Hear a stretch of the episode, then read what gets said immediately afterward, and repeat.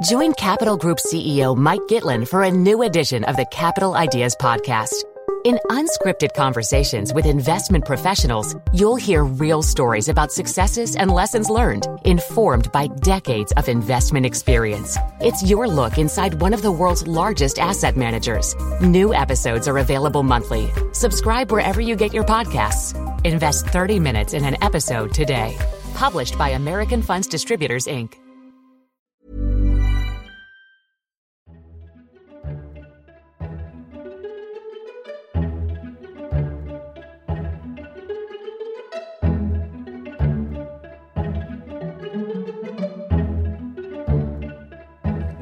Welcome to FT Politics, a weekly discussion on what's happening in Westminster from the Financial Times. I'm Sebastian Payne. This week, we'll be discussing yet another defeat for Theresa May in the House of Commons and its impact on her negotiating plans. Plus, we'll be discussing whether Labour MPs are about to break away and form the long awaited new British centrist party. I'm delighted to be joined by our political editor George Parker, Whitehall editor James Blitz, columnist Robert Shrimsley, and deputy opinion editor Miranda Green. Thank you all for joining. And if you find yourself liking this episode of FT Politics, then why not subscribe through all those usual channels to receive it every Saturday morning, or even leave us a nice review? It should have been a straightforward week for Theresa May. The Prime Minister promised to bring another Brexit vote to the House of Commons, and what was a meaningless motion turned into another humiliation, as 67 Conservative MPs rebelled against the government to go against her negotiating efforts, and worryingly for the Prime Minister, it was both hardline Remainers and Brexiters uniting to give her a bloody nose. So, James Blitz, let's just look at what actually went on in the chamber this week on Thursday evening, because Theresa May, we had the big vote with all the series of amendments a couple of weeks ago and the Prime Minister managed to coalesce a very slim and shaky majority around Sir Graham Brady's amendment, which requested changes to the backstop and potentially alternative arrangements. The Prime Minister said she would come back in two weeks, and she was doing that to keep people in her government. There were Remainers who were saying, I am about to quit. And she said, Well, don't quit. I'm going to give you another opportunity to vote. What happened? Well, basically, Seb, it all went wrong.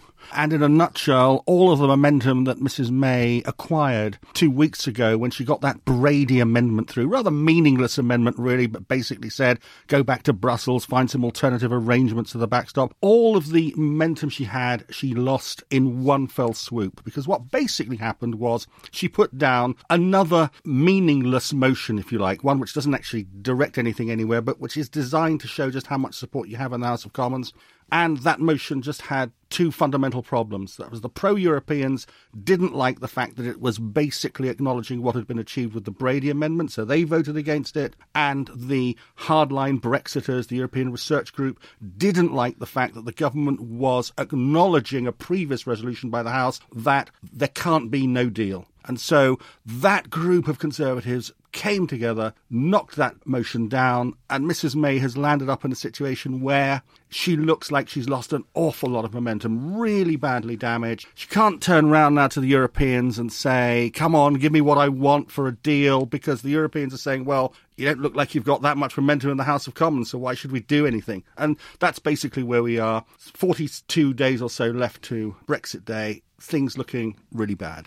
So this is it, George Parker. There are two outcomes of what happened in this vote this week. The first is confirming Theresa May really has no control over her party, that she tried to do a deal with the ERG and they had liaisons between the government's whip's office and the ERG leadership this week to try and agree changes to this meaningless motion. And they couldn't be agreed and the ERG said, well, fine, we're going to do our own thing. And the second thing, as James said, it really shows that that majority around the Brady Amendment wasn't really a majority at all because that amendment was so loosely written, it could mean anything to anyone. So, really, the fact is, if your EU negotiators looking at Mrs. May and looking at what she could get through the House of Commons, the answer is it doesn't look like an awful lot. Well, no, as James said, it was it was a disastrous miscalculation by the Prime Minister. I mean, to be honest, what she should have done was put down the, the, blandest possible neutral motion that everyone could agree with, something exhorting her to get on a Eurostar, have a croissant, maybe a nice cup of coffee, and go back to Brussels and get a better deal. Something as anodyne as that. Why did they complicate things?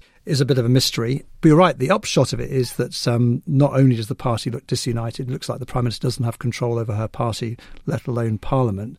But there's also, you know, the poison is back there pumping through the Conservative Party. I spent a few uh, minutes after the, the vote on Thursday just in the members' lobby when it's a good time to be down there because the emotions are really raw. Uh, and there was fury about the way that Theresa May mishandled this vote, number one. But the second thing was the pro Europeans of the party are even more galvanised now, in my view anyway, to come back and get their revenge when we have the next big set of votes on the 27th of February, when they will mobilise to try to stop no deal happening. The result of which is that Theresa May, as James was saying, is going to go back to Brussels next week to try and get something back on the table, some sort of revised deal. But if you're sitting in Brussels, and not only do you think, what's the point? She's got no control over Parliament. How can we be sure this is going to work? You're probably going to think, well, let's wait until the end of March. By that point, pro Europeans could have taken no deal off the table.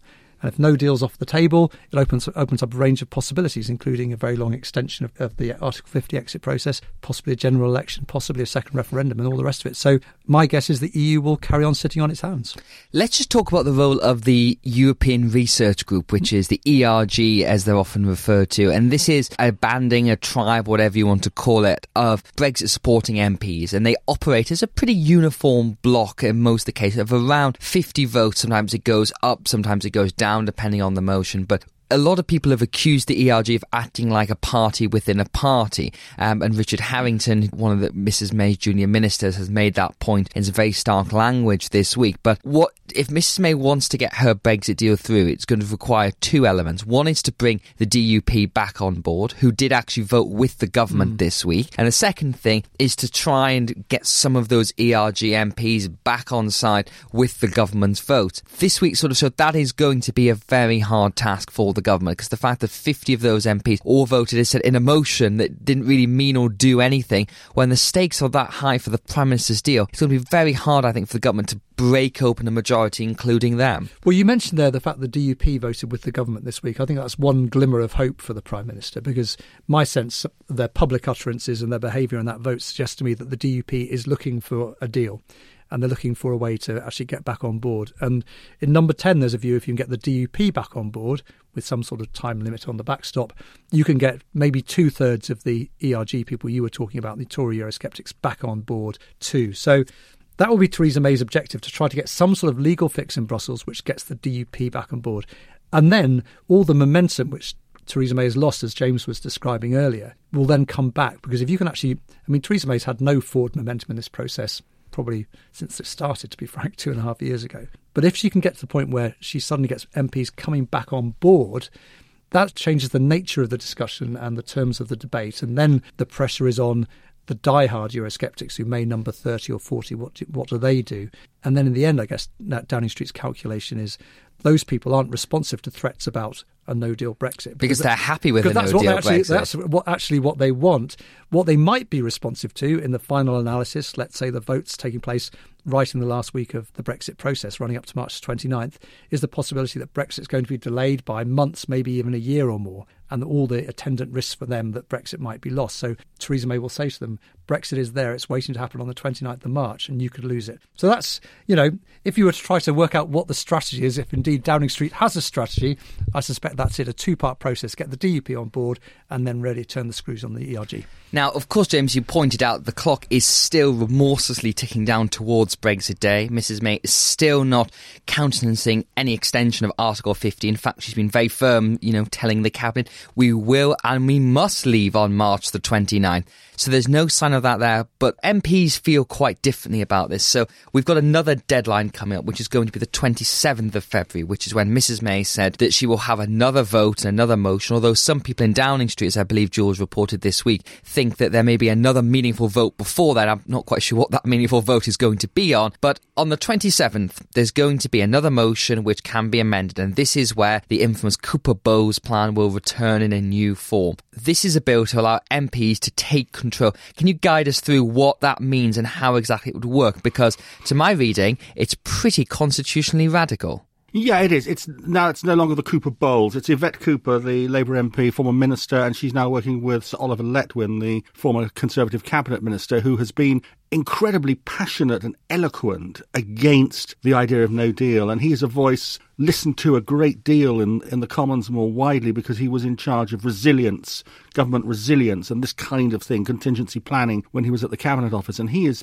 absolutely firmly against no deal. Basically, both he and Yvette Cooper are laying an amendment on the 27th of February, and that basically says that if Mrs. May has not got any kind of deal agreed by mid March, then a bill is enacted which will basically allow the House of Commons to press ahead, if necessary, with the demand for an extension of Article 15, mandating the government to do that. That's basically what it is. Now, Miss Cooper failed, as you will know, with a similar attempt a few weeks ago. This time it looks much, much more likely to succeed, partly because we're a great deal closer to the cliff edge, also because it's much clearer, as George has reported, that uh, Conservative ministers are now really prepared to back this and resign if it doesn't go through, because they do not accept the alternative, which is that Mrs May basically goes to the European Council on the 21st of March and then lays the meaningful vote on the 25th, 26th of March, leaving just three days before the cliff edge to work out any alternative if she loses. So this is going to be a big moment.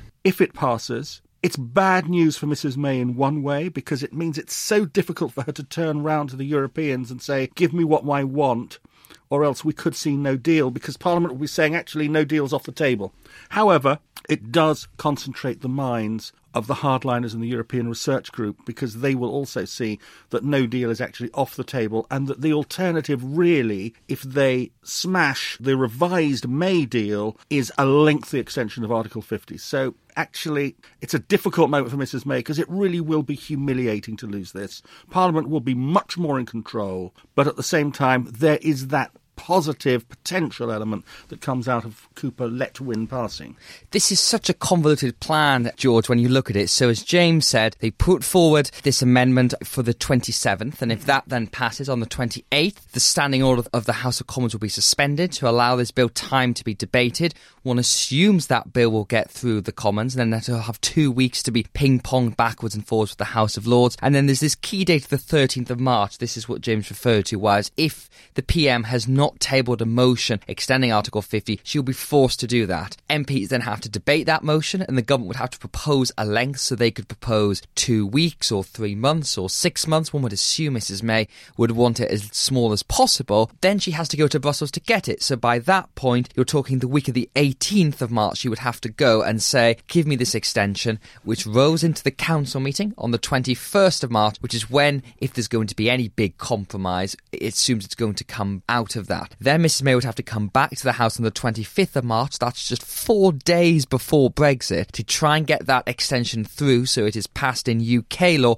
otherwise it doesn't enact. So even that process is going to be very, very difficult. And the whole thing is relying on ministers resigning. And as I'm sure you know, ministers love to talk about resigning, mm. but if they don't resign, it's very problematic. Because that's why I think it didn't happen this week. Yes, I think that's right. I mean, ministers decided this wasn't uh, the high noon week, to use the dreaded cliche, and really the 27th of February will be the moment. Now, that certainly seems to be the view in Downing Street that they face defeat on this uh, amendment. You're absolutely right that people have been uh, talking the talk without walking the walk on resignations for quite a while now. But you really get the sense now, I mean, this may be just the heat of the moment, but there were people who were so angry, junior ministers and indeed cabinet ministers, so angry about what happened this week and with the ERG Uh, in their view, acting as a party within a party and all the rest of it, they, they do seem ready to push this. And if they do, and you go through the, I'm very glad you explained the process there, Seb, rather than me. But if they do start down that route, it does put pressure on the ERG to come into line. But it could go one of two ways, couldn't it? Because you could have the ERG behaving rationally and thinking this is as good as Brexit's going to get. Let's go for Mrs May's deal, or you could have civil war in the Tory party. I know we have it already, but full blown civil war, disobedience. The ERG is threatening to bring all government business in future to a halt. It could get very messy indeed. I'm actually been wondering, because of the convoluted nature of this process, if we've talked again on this podcast about prospect of spilling into a general election. But I've been wondering if Cooper Letwin now passes into law, is this the point of which some Eurosceptics might think about abstaining or something to pull us into an election? Because the idea that you're going to pass this amount of power to MPs who are against a no deal Brexit or hard Brexit, I do wonder if the ERG can stomach stomach that. And of course, this is just extending Article 50. There are other plans afoot from MPs to then allow the House to decide what form of Brexit it wants to take. Because if Mrs May's deal isn't going anywhere and she's not going to pivot towards a softer deal, then MPs will have to do the necessary process to lay out what kind of Brexit it will be. We've talked about indicative votes or motions or what have you, but you do that process. And to get that through, you're going to have to continually keep standing down this Standing Order 14, allow MPs to basically put through major primary legislation for the most important issue in 40 years. It just strikes me as very unlikely that that's going to all happen. So at that point, I do wonder if, you know, we could end up in an election territory. Well, I still think it's entirely possible that we do end up in an election if there is a standoff. I mean, my view all the way along is that in spite of all the diversions and alarms and scares and crises and dramas like we've had this week, that in the end, the economic and political stakes are so high for everyone concerned. And you, the Conservative Party, for a start, the country, the economy, the EU, that in the end, when it comes down to it, are they going to allow this deal to falter on the issue of the Northern Ireland backstop? Let's take away all the other personalities and the anger and the bitterness and all the rest of it. My instinct all the way down the line is at the end of this process, maybe in the last week of March, you know, the deal, no matter how much of a compromise, a messy compromise, no one's going to like it very much. I just wonder whether people will be clinging to it like a piece of flotsam in the ocean, you know, if you're a drowning man. And James, obviously, we've seen the wider no deal context this week, particularly with the economic growth figures that came out. And obviously, you know, those who said that the UK economy was going to dive into recession, it was all going to fall off a cliff edge following the referendum result were wrong, and the economy, I think, weathered pretty well. Most mainstream economists say we've grown slower than we would have had we remained an EU member, but the economy has still kept growing, the jobs market's in a healthy situation. But the numbers that came out this week did suggest that business confidence is very low, that growth is very weak, but that's also true in Europe as well, with Germany tipping ever so slightly into recession. So, with that broader picture, you can see, as George says, that wider desire to not have a no deal, which could certainly drag parts of Europe into recession as well as the UK. Yeah, I mean, if one stands back for a second, I think for anybody who's actually sitting in Westminster and watching what happens in the Commons, we've just got to remind ourselves that out there, business leaders across the country, especially small, medium sized businesses, are looking at this absolutely aghast because we are getting so close to the cliff edge now. We have one of the things is that, you know, although we're terribly focused on what's going on in Parliament, this week in the FT, almost every day, there's been stories which just show you how worried businesses are now getting about the situation. Bank of America, for example, announced that it was spending $400 million moving its operations out of the UK. And its chief person, uh, in an interview with the FT, was saying really clearly, you know, whatever happens on Brexit, you know, whatever the outcome, no deal, deal, stay in the EU, we're never going to reverse that decision. There was a real sense of unease, almost anger in, in the way things had gone. And in that and in, in many other comments that are made by business leaders. Uh, the heads of the food and agriculture industry in the UK wrote to Michael Gove saying, We have absolutely no capacity to talk about any of the sort of public policy issues you want to talk about in terms of standards and so on and, and, and hygiene because we're just totally focused on Brexit. As you said, really bad figures came out about the 2018 growth, which was the worst since the financial crisis. So out there in the country, people are looking on aghast. And sometimes this week in West, in watching, I don't know whether George feels the same, when you listen to MPs, not all of them, you kind of wonder whether they get this they seem to be in a bubble. It's like something that they're totally divorced from the reality that's going on out there. I mean, mm. it's all a kind of game in a way, It's sort of with incremental moves in Westminster. But in the end, really big decisions are being taken, and the button is being pressed on no deal planning, which is irreversible for many companies. And I think actually that's one of the reasons why Theresa May, according to one MP who'd seen her in the House Commons, said it was the angriest they'd ever seen her look. That she just regards this as a lot of game playing when the stakes are extremely high and that the vote this week was totally against the national interest because it undermines her in Brussels. So I think her fury re- reflects the fact, as James says, the stakes are high, and some people don't seem to recognise that.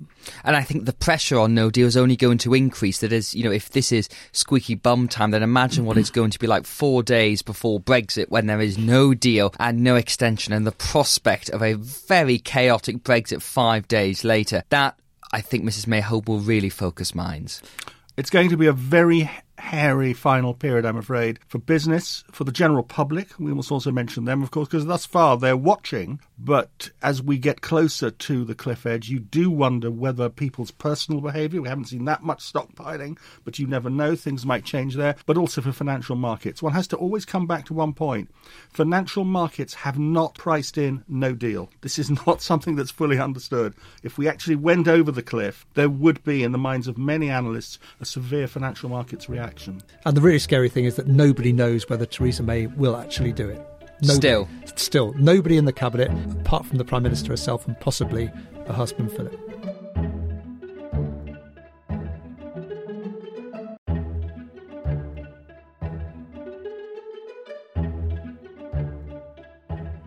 You're listening to FT Politics from the Financial Times. Westminster has been abuzz with rumours about the formation of a new centrist party for months, if not years. It's blindingly obvious that many Labour MPs are unhappy with Jeremy Corbyn's leadership, particularly his stance on Brexit and not backing a second referendum. This week there were reports of a Valentine's Day breakup, with around a dozen MPs thought to be thinking of quitting the party. But once again, it didn't happen. So this naturally poses the question will it ever? Robert Shrimsley, the idea of a new centrist party we've talked about many times on this podcast is something that really has captured the imagination of the press because it's something very dramatic, it will be bold and might start off a great realignment of British politics. But it's rapidly becoming one of those things in Westminster is it's always talked about but never actually going to happen. Oh, I think it is going to happen precise format is up for debate, but there is absolutely clearly a core of people, especially in the Labour Party, who are going to leave and going to have a new political grouping. Whether it's a separate grouping from the Liberal Democrats, whether it goes into some kind of alliance or full merger, that's up for debate. But that is going to happen, I think, is certain. You've got people, you know, in the background, people like Jonathan Powell, Tony Blair's former chief of staff, who are working with all the different groups who think they could be the new centre party to make sure we don't have a dozen of them. But I think it's absolutely to happen. The issue is one of timing. I think until very recently, the view of those in the Labour Party, because they are also huge Remainers, the people we're talking about, was that as long as Jeremy Corbyn was flirting with a second referendum, that you would stay put in the Labour Party and put up with all the other rubbish because you had a chance of influencing Brexit. I think they're beginning to see that he's not very likely to do that, which is why you're hearing them cranking up the volume. And I think the other point here is that cranking up the volume at this point is designed to put a bit more pressure on him on second referendum. But I do think it's only a matter of timing. I do think it's going to happen. So this is about eight MPs or so are talking about in the Labour Party who, as you said, are sort of from the centre left. They are pro EU and they have fallen out of favour under Mr Corbyn's leadership there. But then there's also the question about other people. So we've heard from uh, you know people like Anna Soubry and Heidi Allen in the Conservative Party that they might be willing to quit their party because of their stance on Brexit. Miranda Green.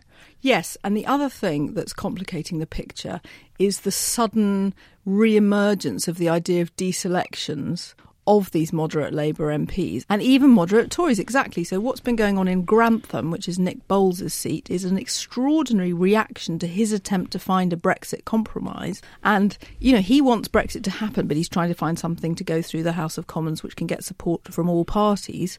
And the reaction of the local Conservative Party is to try and get rid of him, essentially. So you've, you've got a lot of movement on both sides. On the Labour side, I'd just like to add, I think it's now more than this idea of disgruntled former Blairites because the discontent is boiling over on a range of issues, everything from the way the party's handled anti Semitism to Brexit and many things in between. And also, you need to be aware that the Corbyn McDonnell machine wants to gain control of enough Labour seats that they can be sure of. So they're also coming after Labour MPs who actually are socialists but aren't their socialists because they want as many safe Labour seats as possible because they know how tricky it's going to be to get an actual majority. So, you know, there are people being targeted by momentum who aren't even Blairites. I think there is a fundamental distinction between the Labour Party and the Conservative Party here. And the Conservative Party has monstrous splits over Brexit. But I don't think that the broad Conservative coalition is beyond breaking point on all of the other issues, on economic policy, on social policy. Of course, there's disagreement, but I think it's a place where the people within that party still feel able to disagree with each other within the tent. Brexit is the thing that's pulling them apart. In the Labour Party, I think it's much more different because the disagreement is about everything. The people who don't like Jeremy Corbyn don't like his position on Brexit. They don't like his position on the economy. They worry about his foreign policy. It's a fundamental rupture. So I do think with the Conservative Party, you're probably talking about a few people peeling off. Though obviously there's the other possibility of people peeling off to UKIP from the other end of the party. But in the centre, it's a few people peeling off. With Labour, it's a more existential crisis. And the question, Miranda, is is it going to be a big bang, such as when the SDP formed in the early 80s, where you had a political declaration, a group of MPs, which then was followed by a group of activists forming behind them? Or is it more of a case of people just drifting away? So we've already seen some MPs, Frank Field, um, resign the Labour whip, John Woodcock, another Labour MP, resigned the whip, and they've kind of gone to this weird Netherland where they're there, they're sort of sometimes voting with Labour, not voting with Labour. Labour has chosen candidates to um, replace them, at least in John Woodcock's case. But I guess that these people in the Labour Party do want to have a moment that signifies a break and a new cycle and shows there is some clear momentum and strategy behind it. But if they only get, say, eight MPs, which is the numbers we've been hearing this week, that's not really in the scale of what happened with the SDP, is it? No, I don't know about whether they will have the confidence to have a moment that's like, you know, the moment that the SDP big beasts emerge to found a new party. Partly also because they don't have those big beasts. So it will look very different. It will be a collection of sort of middle ranking MPs. It will not be, you know, hugely important former cabinet ministers. And, you know, I mean, Roy Jenkins had run the European Commission. These were very, very serious people talking about a moment in the nation's history where a different path should be chosen. But I think also you've got quite a lot of those MPs who look at the example of the SDP and think, well, look what happened to them. You know, it was the end of their careers, all of those other junior MPs who jumped ship with the, the Gang of Four. The thing about that, and you know, Robert and I, I know, have discussed this before, is you can interpret the SDP as a failure, or you can interpret it as a project which actually changed the political weather and led to not just New Labour, but also let's remember UKIP. Nigel Farage looked at the example of the SDP to change the nature of the Conservative Party. So you can change politics with a new party, even if your new party doesn't succeed in gaining power. So, what these people would have to do, Robert, is they'd announce in Westminster that we are resigning the Labour whip and sitting as a new grouping, no idea what it would be called. You can pick all the various names that have been floating around. And then they would start to try and build up that party and get ready for the next election because Labour would then choose its candidates to replace them. And then, of course, this leads to the nightmare that I think people in Jeremy Corbyn's office are very concerned about, which is splitting the vote in marginal seats, places where Labour and the Tories are quite tight. If you then have another candidate who has a local recognition, centre left politics, then you will pull votes away from Labour, particularly in Remain seats, and potentially open the door to more Conservatives winning. Yeah, that's, I mean, that's exactly right. And I'm not a, a huge believer in identity politics of individual candidates within seats. I think it's probably worth about 1,500, 2,000 votes. That could make a difference in a few places, but not many. Yes, I think they'll break away whether they'll create a new party specifically or just sit wheel sitting as independent Labour. I think they have to go into talks with the Liberal Democrats. You cannot have two parties occupying very, very similar space. The Liberal Democrats have a huge organisational structure which these people will not have. You'd be insane not to work together with them. The one point I would make, just in reply to you, is that of course, you can see how this can damage the Labour Party and damage the Labour vote, but there's no reason why this can't also damage the Conservative vote. A mainstream centre party will take votes from both sides in unpredictable ways, and so the Conservatives should be just as bothered about this as the Labour Party. And I guess it depends on whether this is clearly a centre left party or a centrist party, because the Liberal Democrats, of course, during his most successful years, managed to do both. You had Nick Clegg, who was much more centrist, than, say, Vince Cable, who was much more centre left. On the the issue of Vince Cable and the Liberal Democrats, Miranda, you know, Vince has talked this week and has been reported by the FT about how this might work in practice that you have this group in Parliament that have some kind of voting agreement or some kind of collaboration with the Liberal Democrats. But it does strike me unlikely that, you know, Chuka Umunna or Gavin Shuker or the other names being talked about are going to go and join the Liberal Democrats. Yeah, I think that's very unlikely. And I think some sort of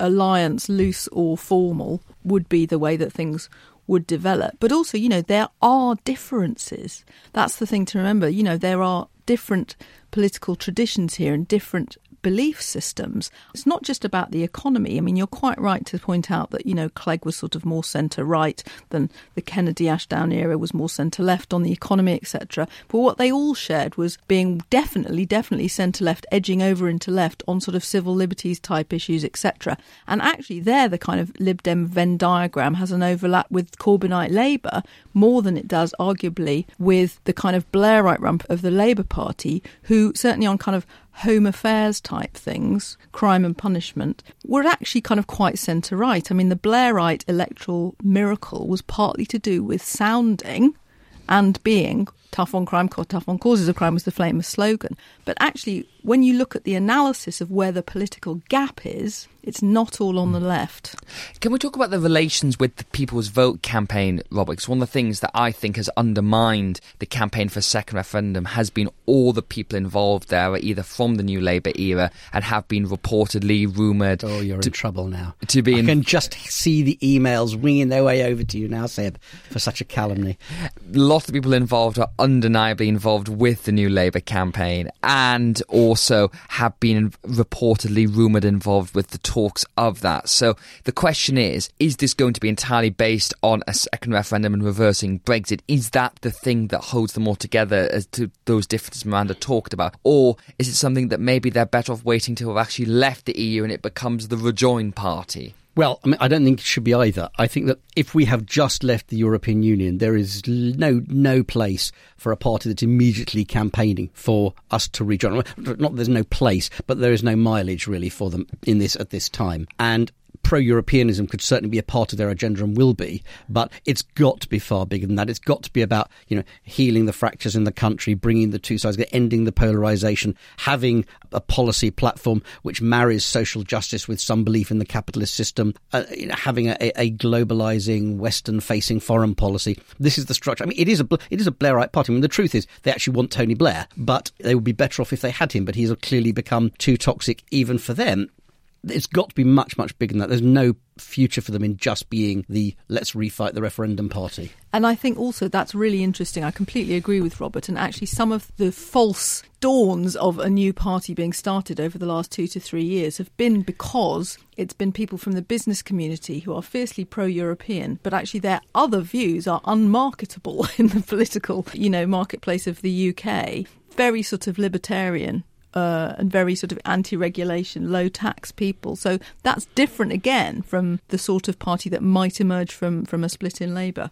And of course, all this talk of Mr. Blair does raise, I think, what is probably the biggest obstacle to this new party is that there is not a current obvious leader of this, somebody who would fill all those things that Robert said. Um, there's obviously there are a lot of known names who have been involved in talking with splitting away, but there's not an obvious leader there. I'm pretty sure you know Chuka Umunna would see himself in that category if he is one of the people who does split away. And I guess the talk about this has, has increased so much recently; it's almost impossible to see how it doesn't happen. But getting a key leader in there who is forward looking and not backwards, but also has the appeal is going to be very difficult for them. Very difficult. And uh, it's a whole new political era. So I think, you know, your discussion about the drawbacks of the People's Vote campaign was partly that idea that they were slightly stuck in the 1990s. Things are very different now. Maybe you can get away with a kind of looser, multiple leaders of a movement kind of idea, which is what they talk about. A lot of them think that Chuka Umunna is their answer to the leadership question. I sort of personally think that it might be better to go down the route of having somebody from outside politics, but then you get into some dreadful kind of who would be president if we abolished the Queen kind of voting yeah. competition, where you, you know, whether it's J.K. Rowling or whoever. It does have to be the right person, otherwise. Uh, well, you see, it depends what you're trying to achieve again. If you actually want to build a parliamentary force, it needs then that's one thing. If your mission is actually to drag the Labour opposition back or to occupy that territory more long term, then you're actually in a different game. I, th- I, think you still need the same criteria because you've got to be relevant enough to get attention, to get the media attention, to get the public's gaze. It's possible that one of these people who doesn't quite look prime ministerial material at the moment could grow into the role. I think the bigger challenge they face is that we're clearly, as a country, in a mood for change You know, we've got changed Jeremy Corbyn style, we've got changed Brexit, Brexit. style. In the middle, you have these people who essentially represent no, let's not. And that's going to be very difficult because they've also got their best hope is to also be a change party. So we are changing to something, not changing back to what we were before. And you've rejected, and, they, and it will be very easy to portray them as the failed policies of the past. So what they've actually got to find is a way of saying, no, look, we're new and different. And I have to say, although I take Miranda's point about the difficulties of working with the Lib Dems, I think they've got to be sufficiently grown up about this to find a way to do so because there's just no way we've got room for two very small centre parties with about eight What have the Lib Dems got now? 12? Yeah, and eight. 11, 'cause 11. one Uh, peeled off to support May's deal. Ah, right. There we go. 11 on one, eight Labour MPs, a couple of Tories. That all fractured, arguing with themselves. That's going absolutely nowhere. They have to be grown up and disciplined and put themselves together and say, we're a new force in British politics offering a new direction. And it has to be relentlessly forward looking if it has any chance of doing anything at all. And finally, let's just talk about the timings of all this. That, as I said at the beginning, this has been talked about for quite a long time on this. And there was talk for some reason this week might be the moment. Essentially, I think what these moderate figures in the Labour Party are looking for is a moment where Jeremy Corbyn is clearly not going to support a second referendum. And I think it's been blindingly obvious that he's not going to. But they need that kind of proof to say that this is what the Labour Party conference for. Our movement is behind it. He's gone against that. Therefore, we can't serve under this leadership. And we thought that we might have that moment on Thursday with the votes. That didn't happen. The next big moment looks as if it's going to be the 27th of February when the PM has promised to come back and give us another meaningful vote. Do you think that's the time when it might happen, Robert, or I mean, I don't know, is the truth. My instinct is they should wait till Brexit is done. There is no point in getting in the way of a story which has a far bigger news cycle. And also, there's just more important issues to deal with that I know people attach a great importance to it being the moment that you jump. But when it happens, if it's going to succeed, that will be a moment in itself. Yes, I agree. They have to be very careful not to become yet another sort of Brexit kamikaze mission trying to stop the course of this particular micro disaster. But honestly, the idea that you wait till Brexit's done, when will Brexit be I done? mean, this, is- particular stage of Brexit. Yeah, well, we'll still be stuck in the Brexit weeds for some time yet.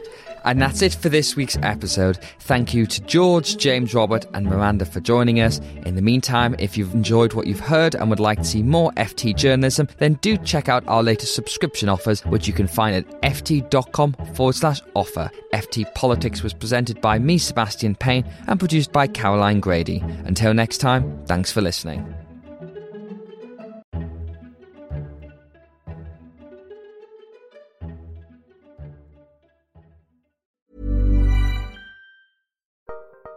Join Capital Group CEO Mike Gitlin for a new edition of the Capital Ideas Podcast. In unscripted conversations with investment professionals, you'll hear real stories about successes and lessons learned, informed by decades of investment experience. It's your look inside one of the world's largest asset managers. New episodes are available monthly. Subscribe wherever you get your podcasts. Invest 30 minutes in an episode today.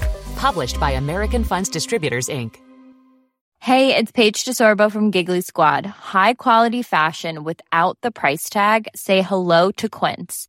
I'm snagging high-end essentials like cozy cashmere sweaters, sleek leather jackets, fine jewelry, and so much more. With Quince being 50 to 80% less than similar brands.